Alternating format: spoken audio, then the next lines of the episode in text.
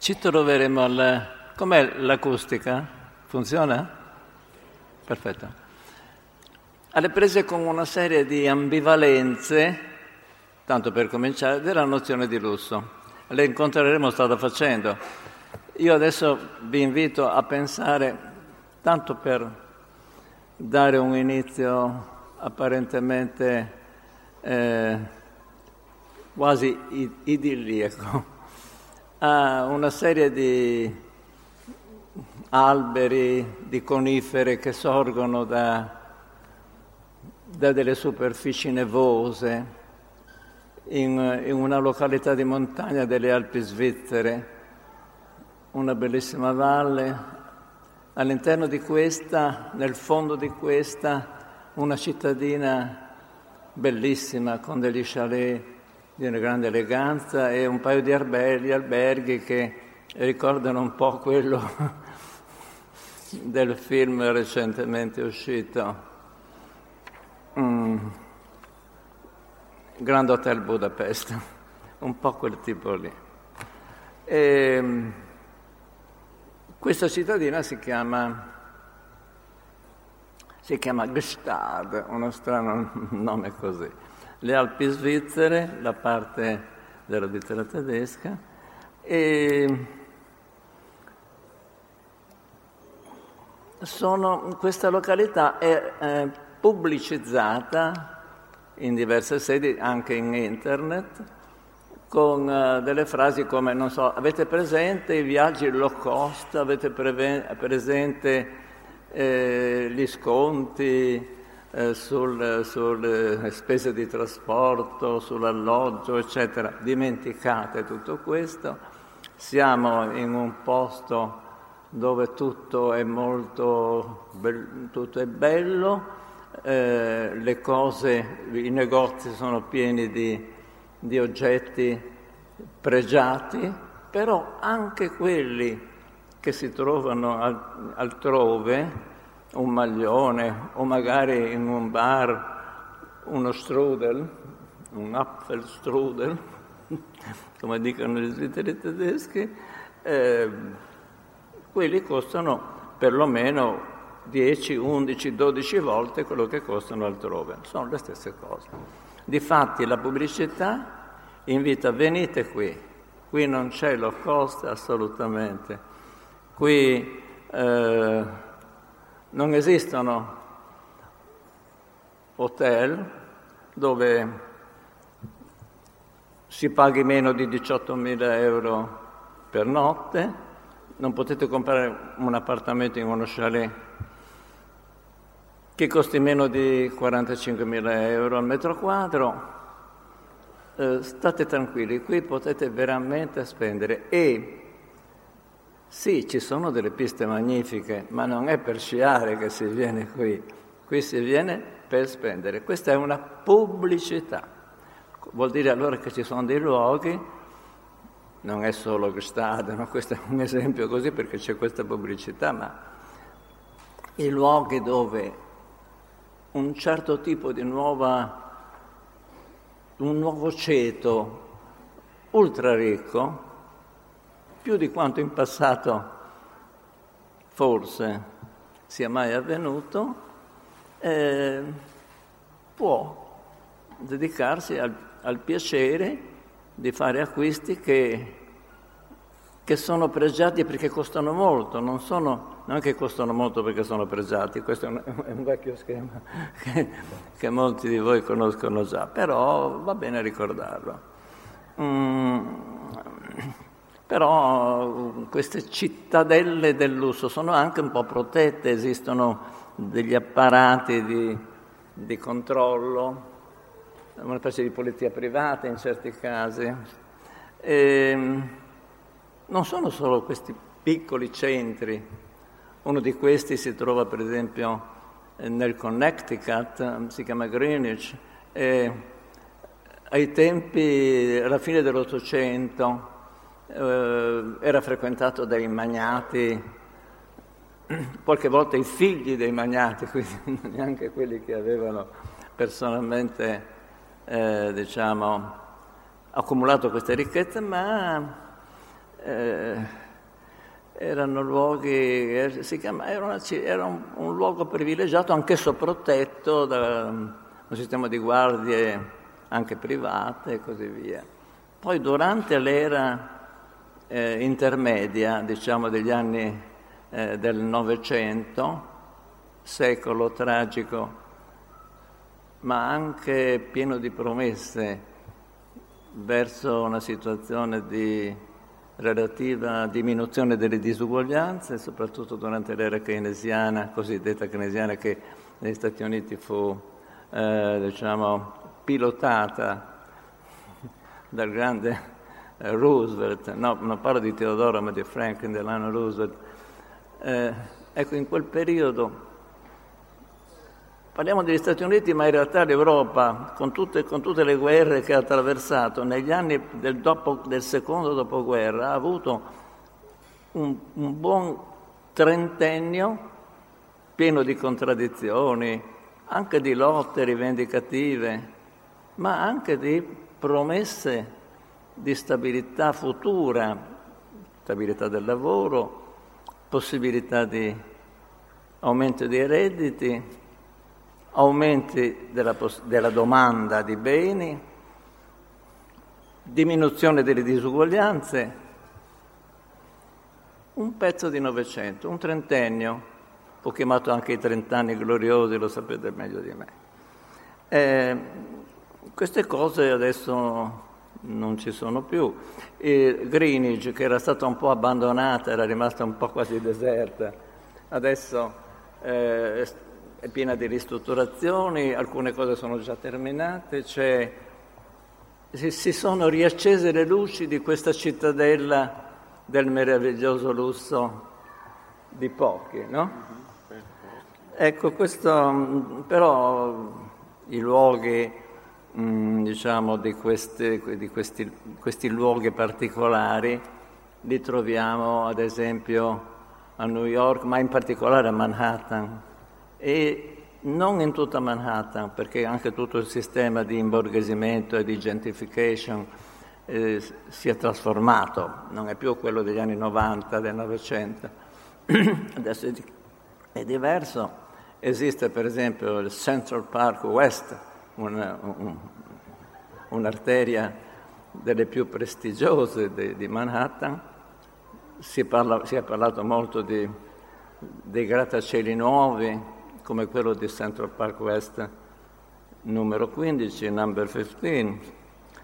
Lì la, ci sono dei, dei, soffitti altissimi, ci sono delle, dei grandi saloni aridati con, con, opere di arte contemporanea, ciascuno dei quali ha dei valori in, incalcolabili. E chi sono questi privilegiatoni? questi ultra ricchissimi, sono gente di potere di fatto, un potere che si esercita, sono gente dell'alta finanza, sono dei, qualche volta dei grandi traders, sono dei banchieri e molti top manager. Top, I nuovi tipi di top manager, non quello dell'età industriale in cui il top manager è il direttore dello stabilimento, ma mm, questi amministratori delegati che hanno più interesse agli aspetti finanziari, eh, seguono i processi di fusione e acquisizione delle società. Eh, avremo occasione poi magari di fare qualche cenno. Questi personaggi, ah, poi si aggiunge anche qualche celebrity che viene dal mondo dello spettacolo, ma è un'aggiunta come se fosse un'elite con meno potere che si aggiunge a quella che ha un potere di fatto. Però sono più visibili, insomma, qui ci ricolleghiamo ai temi della gloria e della visibilità che in questi, in questi eh, giorni sono stati ampiamente e splendidamente eh, illustrati dai, dai filosofi che voi avete seguito. Questi personaggi vivono come come dei personaggi di certi film di Oliver Stone, magari anche di Martin Scorsese, ma soprattutto di Cronenberg, per esempio Cosmopolis, tutti, forse voi avete visto Cosmopolis, avete visto lo strano percorso urbano di questo personaggio che vive dentro un grattacielo, ma eh, sono come degli appartamenti che sono come delle ville, ma dentro delle altezze nuove, architetture nuove, dentro c'è una propria piscina privata, mm, ma non per fare un bagnetto, ma per fare delle vere nuotate. Cioè sono delle cose che magari sfuggono un po' all'attenzione del, del, dell'uomo comune. E qui abbiamo proprio quello che si può chiamare eh, questa elite, questa elite internazionale, globale, è, è molto mobile nel, sul, sul pianeta, però elegge certi luoghi, che sono questi luoghi protetti un po' particolari, come, eh, come, come un oggetto di identificazione, no? si identificano con quel luogo ma sono anche dei dispositivi, per così dire, di esclusione. Qualche cosa che la parola esclusione, forse oggi questa società dell'esclusione è diversa, sta diventando qualcosa di molto diverso da quello che è stata la società eh, dei tanto disprezzati consumi di massa, società piena di contraddizioni, anche di molta alienazione, innegabilmente, ma che aveva una dinamica e un futuro, mm, dove tanti, eh, tanti, confronti anche con eh, il possesso di certi beni. Erano trasversali fra un ceto sociale e l'altro, era l'epoca della mobilità sociale cosiddetta, che per certi aspetti eh, assomigliava un po' a quella che Galbraith ha chiamato di affluent society, della società che diventava opulenta, per modo di dire, nel senso di una estensione attraverso strati sociali diversi, con molta speranza da parte di tutti, illusione magari, di poter avere una promozione nella stratificazione. Diversamente, cioè la società americana eh, aveva influenzato anche le società europee. Il modello della divisione di classi era stato un po' sostituito dal modello della stratificazione, che è, più, che è meno rigido sue, eh, nei suoi strumenti diciamo, di, di scansione gerarchica, no? per cui mh, adesso è diverso. Quella era una società in fondo di inclusione, se volete, una inclusione che fu deprecata, eh, quanta cultura disprezzò la civiltà dei consumi di massa, il consumismo che orrore. Però adesso niente paura, questi nostri, questi miei amici e colleghi e qualche predecessore, studiosi di scienze sociali ma anche molti letterati, bravissimi, illustri, di grande moralità, che condannavano la società dei consumi, adesso potrebbero stare tranquilli la società dei consumi, forse quel tipo non si riprodurrà più.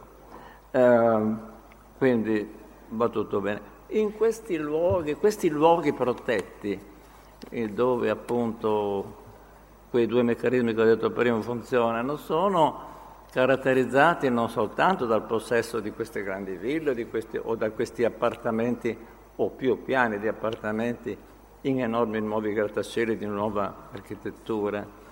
Sono anche i luoghi del, mm, sono anche, diciamo così, eh, i luoghi dove si, si, collezionano opere d'arte contemporanea, non lontani sono, i parchi, sono, i, sono le cosiddette marine, i luoghi dove mh, mm, si attraccano yacht grandi come navi da crociera, in certi casi privati però, e, e, dove appunto si acquistano le grandi macchine di ultralusso.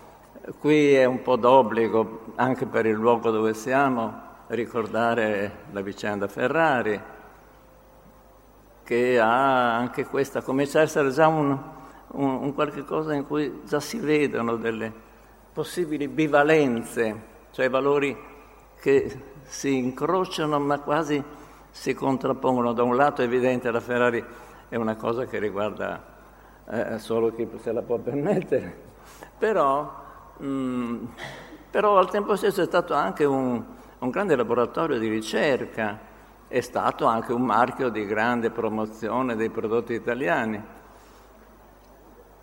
per ciò che riguarda il privilegiare la qualità, la qualità sulla quantità.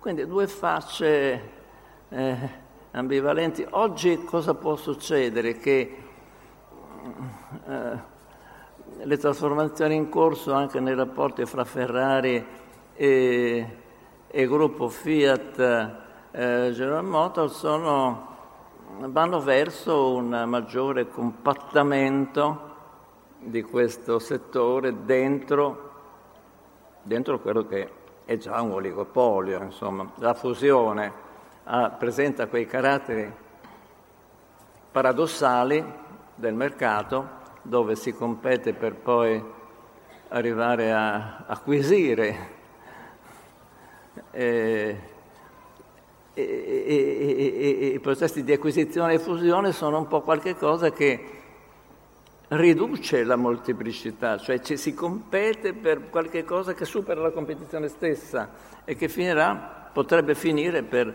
un, creare un orizzonte di oligopoli che fra di loro hanno degli intrecci di compartecipazione che sono poi come risultato l'opposto della competizione stessa e, del, e dell'idolo mercato.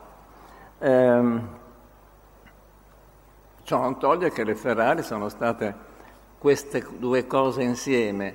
Sappiamo anche che nel mercato delle Ferrari ci sono stati molti mm, casi di eh, veicoli personalizzati eh, fuori dal, dalla produzione di serie naturalmente e il cui valore può anche aver raggiunto in certi casi milioni di eh, euro, vari milioni di euro al singolo, singolo pezzo.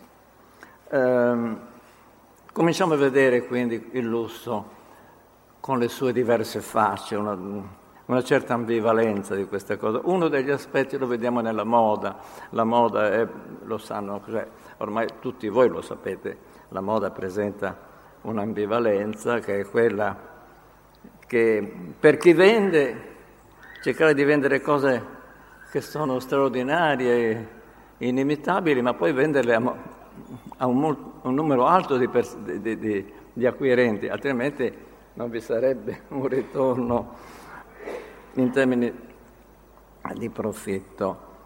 La moda è anche, presenta questa ambivalenza anche da parte dell'acquirente che desidera da un lato differenziarsi dai suoi vicini e dai e dai suoi conoscenti perché per primo possiede certe cose che non si erano viste e che hanno un grande valore, però al tempo stesso, al tempo stesso lo fa imitando, ispirandosi o imitando o addirittura acquisendo qualcosa che è già stato progettato per essere inimitabile, ma perché possa, diciamo, procurare un reddito che lo produce deve essere venduto non a una o due persone, ma a un certo numero di persone. Quindi differenziarsi imitandosi, questo è quasi un...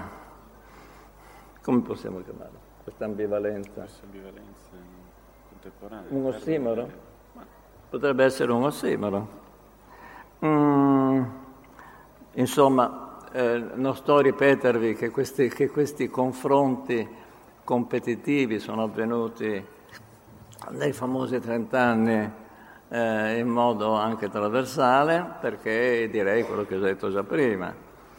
E vorrei aggiungere appunto che la mobilità ha caratterizzato la mobilità eh, sociale, soprattutto quella che interessa nel nostro caso, mobilità sociale ascendente, eh, eh, vede oggi una barriera davanti a sé, eh, più, è più rigida la separazione tra coloro che stanno su e coloro che stanno giù E, e, forse potremo avere, come vediamo adesso, non so per quanto tempo, eh, delle imitazioni più che altro dei, dei, prodotti di alto pregio nella moda, cioè il taroccato, la, anche la falsificazione dei marchi in certi casi. Qualche volta siamo nell'illegalità, naturalmente. Eh, ma questa non è l'unica ambivalenza, ne sono altre soprattutto anche sui giudizi di valore che si danno in, su, su, su, sui beni di lusso e sul possesso dei beni di lusso, perché da un lato il lusso eh, può apparire per i suoi critici una dismisura, qualche cosa che, eh, che rappresenta un eccesso, un eccesso anche deprecabile moralmente forse insultante da parte dei più severi moralisti. Um, dall'altro però l'eccesso, il lusso è, può, può, essere presentato e visto come quello che io chiamerei un misurabile ordine, quindi una dismisura da un lato ma una ultramisura dall'altro.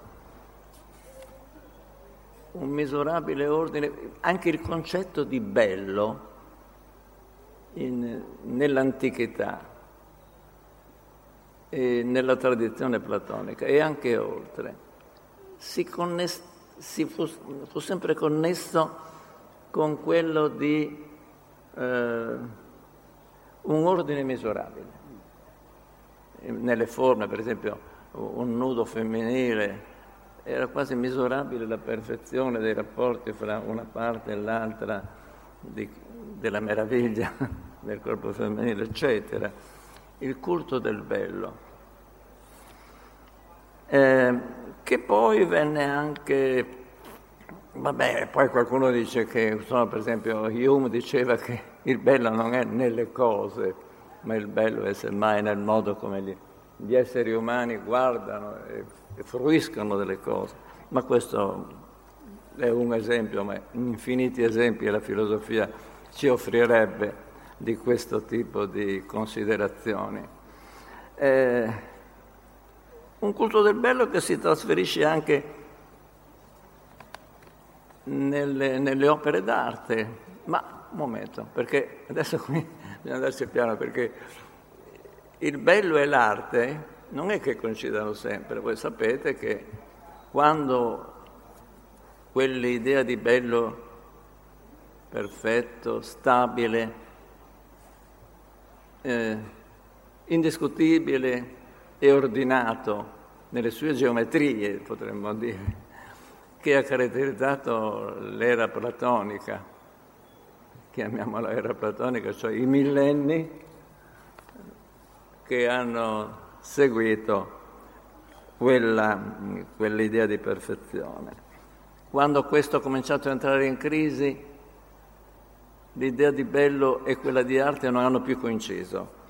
Eh, nell'arte sono entrati elementi in cui la misura e l'ordine si sono modificati o sono stati contraddetti. Quindi è entrato in, in scena il cosiddetto eh, il brutto nell'arte, addirittura un filosofo di, di, di scuola hegeliana, eh, Rosenkranz, aveva, mh, aveva eh, scritto un libro intitolato, avevo scritto dei libri intitolati mm, in vario modo eh, l'estetica, l'estetica del brutto.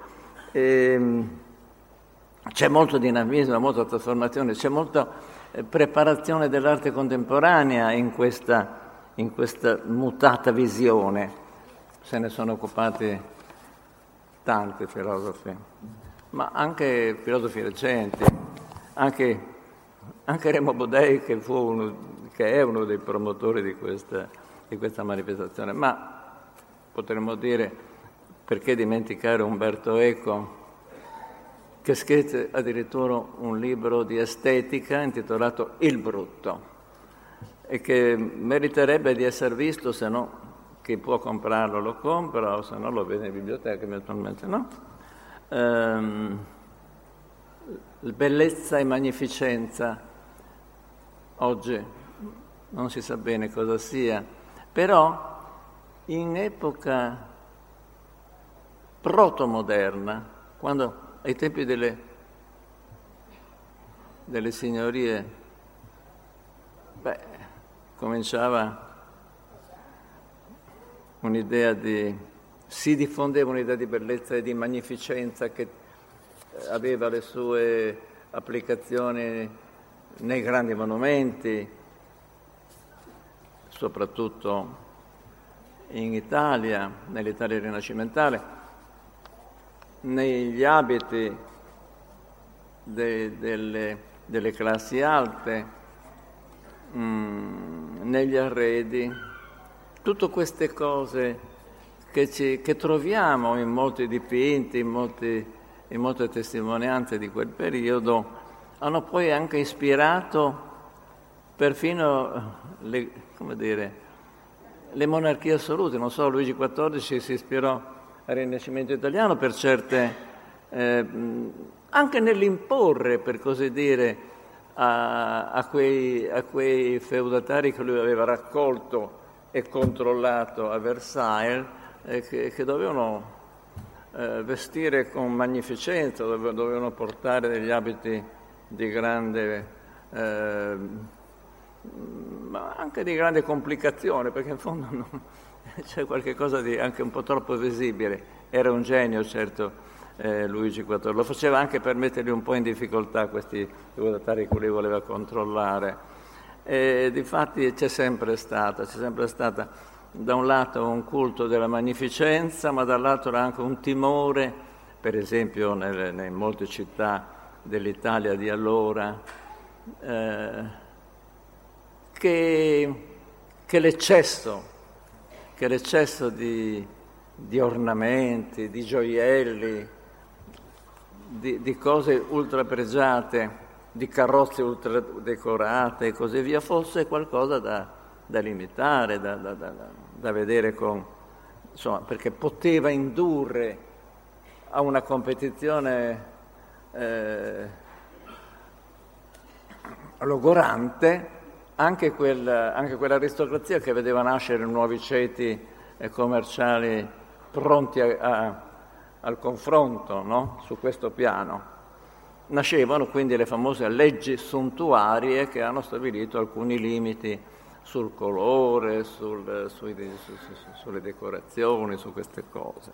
Insomma, ambiguità e ambivalenza del concetto di lusso. Ma ce n'è anche altre, come quella che vede il lusso da un lato come oggetto di una tensione, abbiamo visto qui nel caso delle suntuarie, no? di una tensione competitiva, qualcosa che eh, il mio lusso deve essere più forte del tuo, io non lo dico ma lo sento, e poi eh, da un lato, no?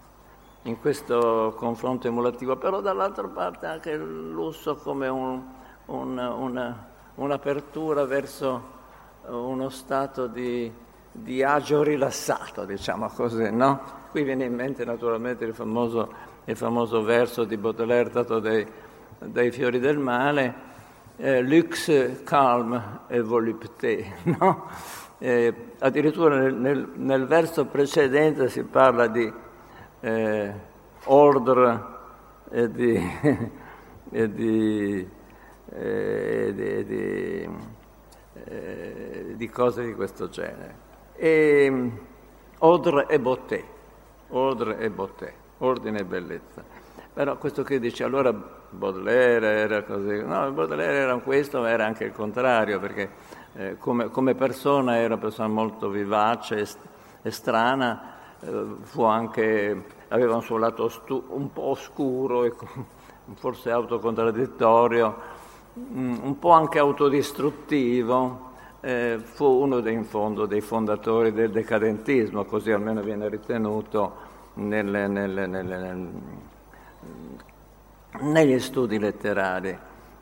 Agio, abbiamo detto, agio. Ma ecco, l'idea di agio ci riporta a quello che fu la traduzione italiana, la classe agiata, appunto, di una grande opera di Veblen, questo sociologo americano di origine scandinava, ehm, che aveva scritto The Leisure Class, la, la classe di chi vive senza il lavoro, al di fuori delle necessità di procurarsi un reddito attraverso il lavoro. Perché?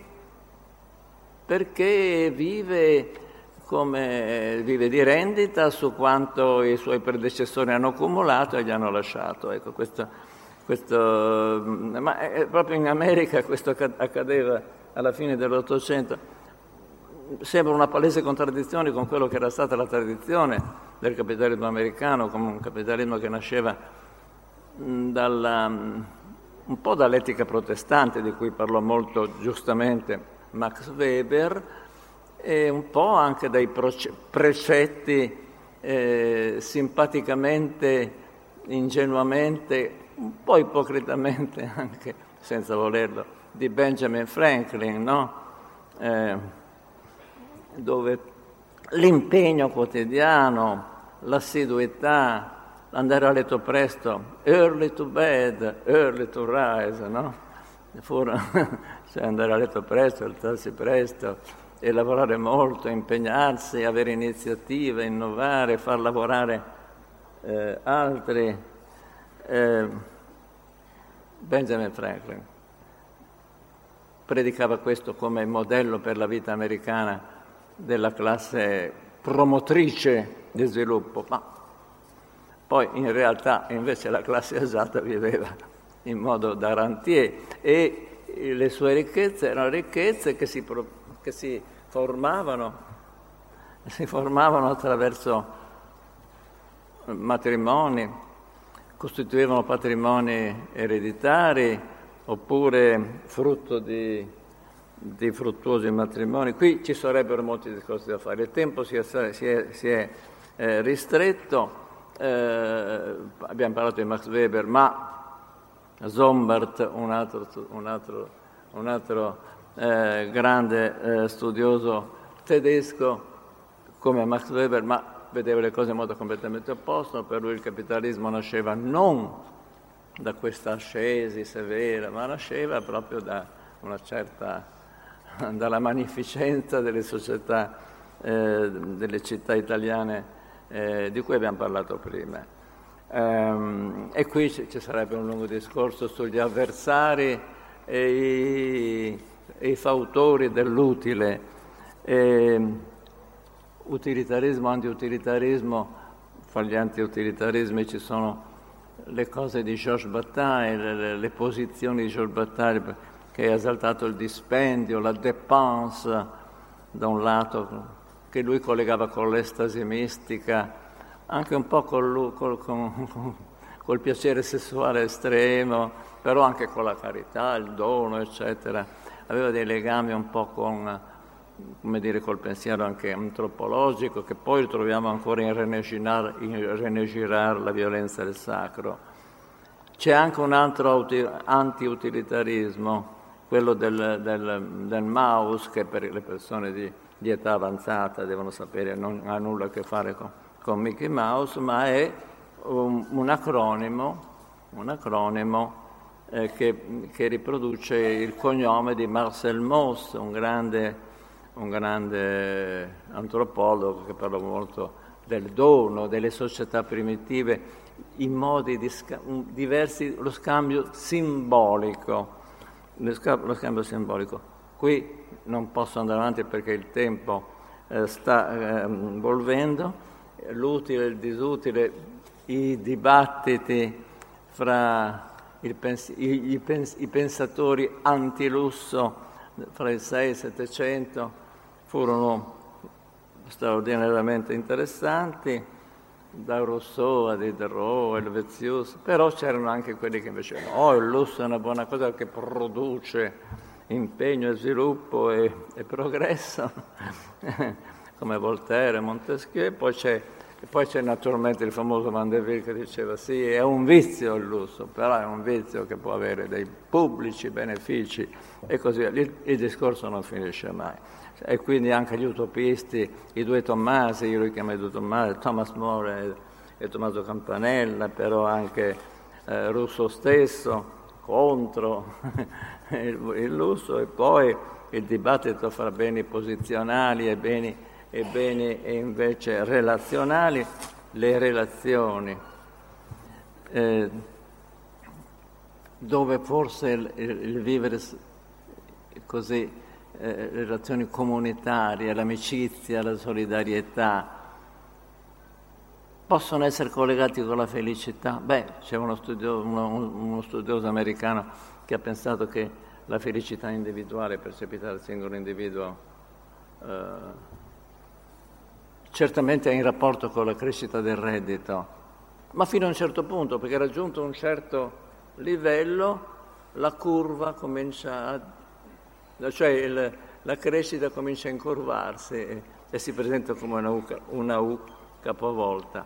Vorrei avere tempo per dirvi quanti rapporti ci sono fra queste cose e l'idea di lusso come linguaggio, c'è tutta la, la linguistica strutturale che ha dedicato la sua vita, la, la sua attività a questo, a questo rapporto del lusso come linguaggio, lo studio dei segni, i beni, più ancora che svolgere la funzione, il vestito coprire il corpo, il veicolo trasportare la persona da un luogo all'altro, sono portatori in misura maggiore, ecco, non che non trasportino, le Ferrari trasportano da qui a lì, però ciò che conta è quanto di, quanto di segno, segno di differenze radicali, di separazione, di oggi purtroppo anche di frattura tra un mondo ultra privilegiato e un mondo che sta declinando. Il mondo dei ceti medici non ce, non ce la fanno più a stare dietro a imitare i super super. Un'altra, stiamo, siamo di fronte a, una, a, un cambiamento radicale, qualcuno dice stiamo, si riproduce qualcosa che assomiglia appunto a quello che in America era chiamata la Gilded Age, l'età appunto di quei rantieri di cui vedevamo con, con Veblen, per esempio Paul, Krug, Paul Krugman, un grande eh, economista d'oggi che tutti, dove appare nei giornali di tutte, di tutte, le correnti, ma di cui nessun governante tiene minimamente conto nel, nel, nel, nel procedere in questa direzione. Oppure come Piketty, che addirittura porta l'epoca attuale a confronto con quella che era addirittura il protocapitalismo del primo, del primo Ottocento, difatti non a caso cita come riferimento per dire questa società che oggi è fatta più di patrimoni, di matrimoni, di beni che vengono accumulati ma poi poco utilizzati come nel vero capitalismo per reinvestire, per produrre, ma molto in tante altre cose mh, mm, depositi bancari, magari all'estero, in, in, in paradisi fiscali, oppure nell'acquisto dei beni di lusso. Ma basterà l'acquisto dei beni di lusso per sostituire i grandi consumi di massa? Sarà sufficiente quella che viene chiamata la plutonomia, cioè l'economia dei super ricchi, per quanti siano aumentati di numero, però insomma Basterà questo per sostituire la, depreca- la deprecata e forse un domani ridisegnabile in modo più intelligente società della domanda di massa? Punto interrogativo. Mi fermo qua perché vorrei avere la risposta di tante cose, ma al momento non ce l'ho ancora. Grazie di tutto.